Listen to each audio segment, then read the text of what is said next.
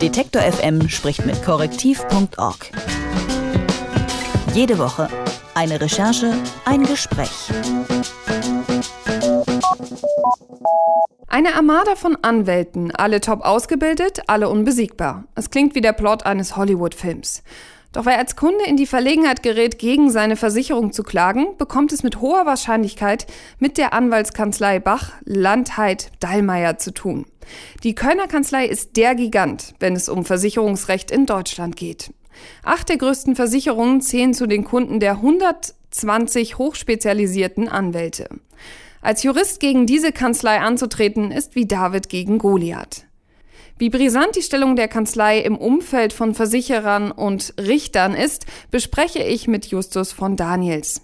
Er ist einer der Journalisten bei korrektiv.org, die zu dem Thema recherchiert haben. Hallo. Ja, hallo. Bach Langheit Dallmayr ist die größte Kanzlei zu Versicherungsrecht, aber wie groß ist denn ihre Macht wirklich? Ja, also wir haben angefangen vor zwei Jahren zu dem Thema Versicherungen vor Gericht zu recherchieren, weil wir es ja weil man immer wieder von Fällen hört, dass ein Versicherter jahrelang vor irgendwelchen Gerichten gegen Versicherungen klagt und sich nicht durchsetzt oder sehr, sehr lange hingehalten wird. Da haben wir gesagt, da schauen wir mal drauf.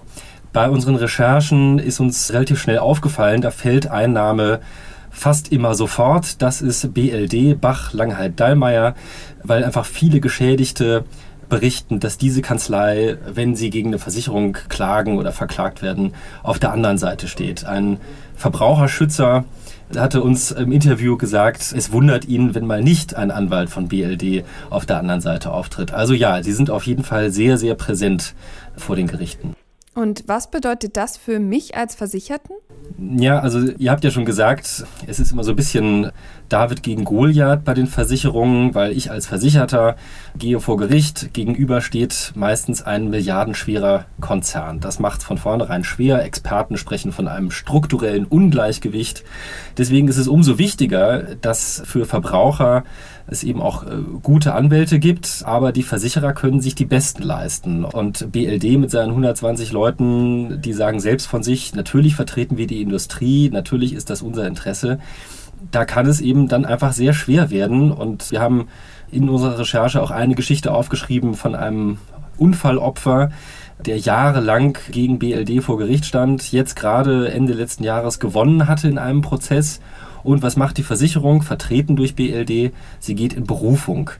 Und das ist dann schon, ja, das ist einfach schon sehr auffällig. Aber ich habe es schon angedeutet, beziehungsweise du hast es auch schon gesagt, da stecken einfach auch sehr gute Anwälte hinter. Sind die denn auch einfach gut vernetzt mit den Richtern oder wie läuft das ab?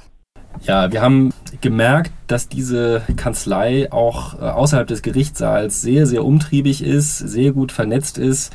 Wir haben uns das mal genauer angeschaut und äh, gesehen, die organisieren Fortbildungsveranstaltungen mit für Versicherungen, für andere Anwälte. Da sitzen dann auch häufig Richter mit als Referenten auf den Podien. Das heißt, da kennt man sich, man ja, schätzt sich vielleicht sogar.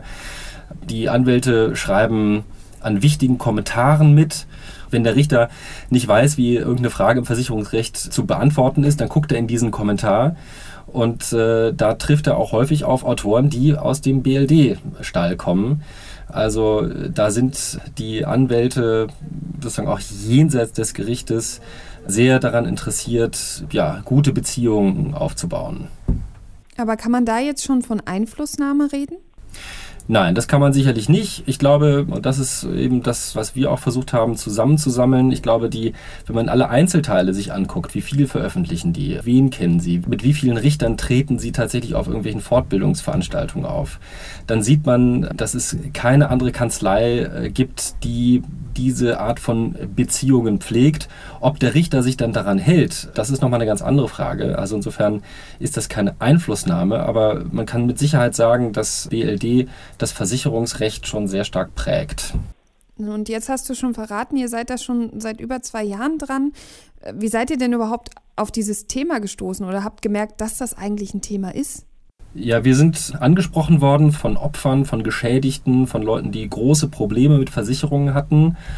Das waren eben immer so ähnliche Fälle, die bei denen es häufiger eben darum ging, dass äh, BLD auf der anderen Seite ist und dass diese Kanzlei oder dann eben die Versicherung ihnen das Leben sehr, sehr schwer machen. Und das war unser Ausgangspunkt. Wir haben dann eben gesagt, wir wollen nicht nur eine Opfergeschichte aufschreiben, die für sich steht, sondern auch sehen, steht da vielleicht strukturell irgendwie was dahinter und haben uns dann eben da äh, reingewühlt, haben auch versucht, ähm, Daten auszuwerten. Wir haben uns zum Beispiel angeguckt, wie oft treten Richter auch vom BGH zum Beispiel mit diesen BLD-Anwälten irgendwo auf, wie oft bilden die andere Anwälte fort. Was verdienen Richter da an Honoraren und haben dann eben auch mal gesehen, dass Richter doch noch ganz gute einträgliche Nebeneinkünfte haben, indem sie bei solchen Veranstaltungen auftreten haben das auch zum Anlass genommen, auch Anfragen an Gerichte zu stellen, an die Justizministerien mal zu fragen, was verdienen eigentlich die Richter so nebenbei? Überraschende Antwort, darüber wird keine Auskunft erteilt. Das hat uns dann schon ziemlich überrascht. Aber habt ihr denn jetzt auch ein bisschen Sorge, dass auch ihr juristisch vielleicht ins Kreuzfeuer geraten könntet?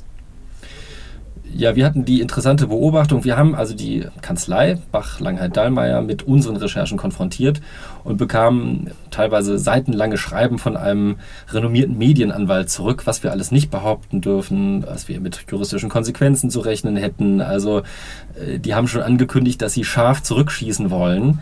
Und das ist uns natürlich auch bewusst. Wenn man anfängt mal sich mal anzugucken, was läuft vor Gericht falsch, was, wie arbeiten äh, Rechtsanwaltskanzleien, was verdienen Richter dazu, ist natürlich klar, dass man sich da nicht unbedingt Freunde macht. Zumindest bei denen, die vielleicht was zu verstecken haben.